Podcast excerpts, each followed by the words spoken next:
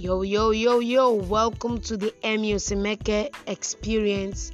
And in today's show, we're going to be looking at the sweat equity factor. Okay, like it's very close, it's three minutes past 12 a.m. and I'm sitting down to do this podcast today for you guys, for me, for you guys. Okay, it's been a while, it's been a minute, but at the point of this recording, I'm nearly a shadow away from a migraine. Okay, because um, this past week has been kind of hectic. It's been everything in and out.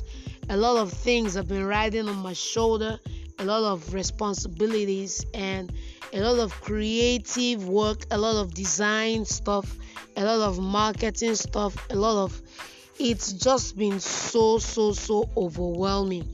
Now being in this type of situation where you're few hours away from a mega program that's going to have about 500 people virtually in attendance being saddled with yeah being saddled with the responsibility of planning organizing creating moderating and xyz you know how do you actually catch your breath and make sure you stick through the process to deliver a beautiful finish okay?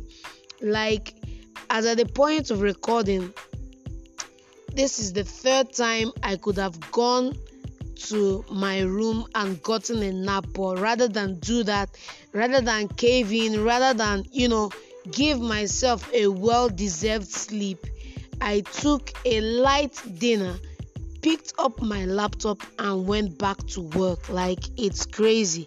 Everything in you is telling you, guy, rest, stop, and you just march forward. I call it sweat equity the ability to persevere, irrespective of how you feel, irrespective of what's going your way or not, so long as you get the job done. Now, my question for you guys today is a really short episode and i want to keep it short so it can go on my youtube short section. Is is this an asset you would rather trade in or keep?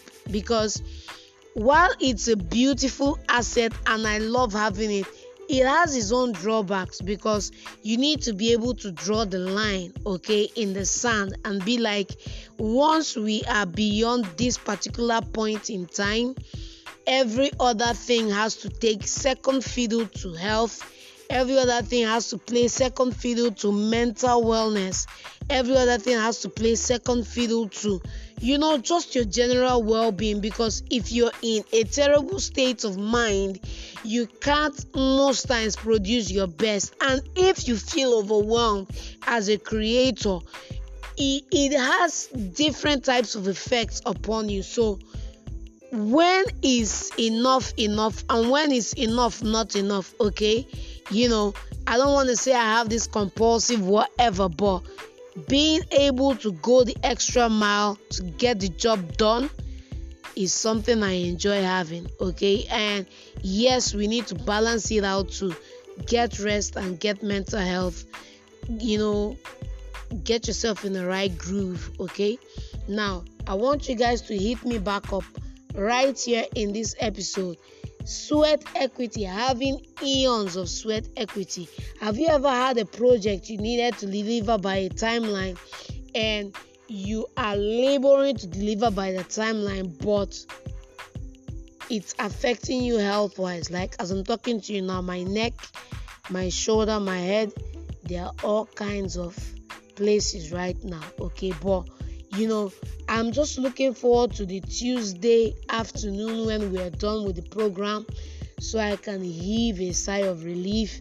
I wouldn't mind leaving the office early, going home and just taking a nap straight up to the following morning just because you know this is 1203 two days ago i was up to like 209 okay so it is what it is but sweat equity man what is that project you've been working on that's been giving you sleepless nights when you want to rest you'll remember it and like okay this thing has to go well this thing has to be a success and if that means i need to get up now to get something done I am getting up now to get something done. Okay, keeping it real with you guys. Emmy to make a live here in the building. This is the Emmy Osemeka audio experience, and when I talk like this, you're gonna get a lot of things up in your mind. But don't get don't get it twisted.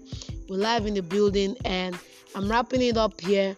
Pick it up with you guys next week. And till then, my friends, be legendary. Be sure to like, share, distribute, and see you in the comment section on Instagram. Okay? Peace.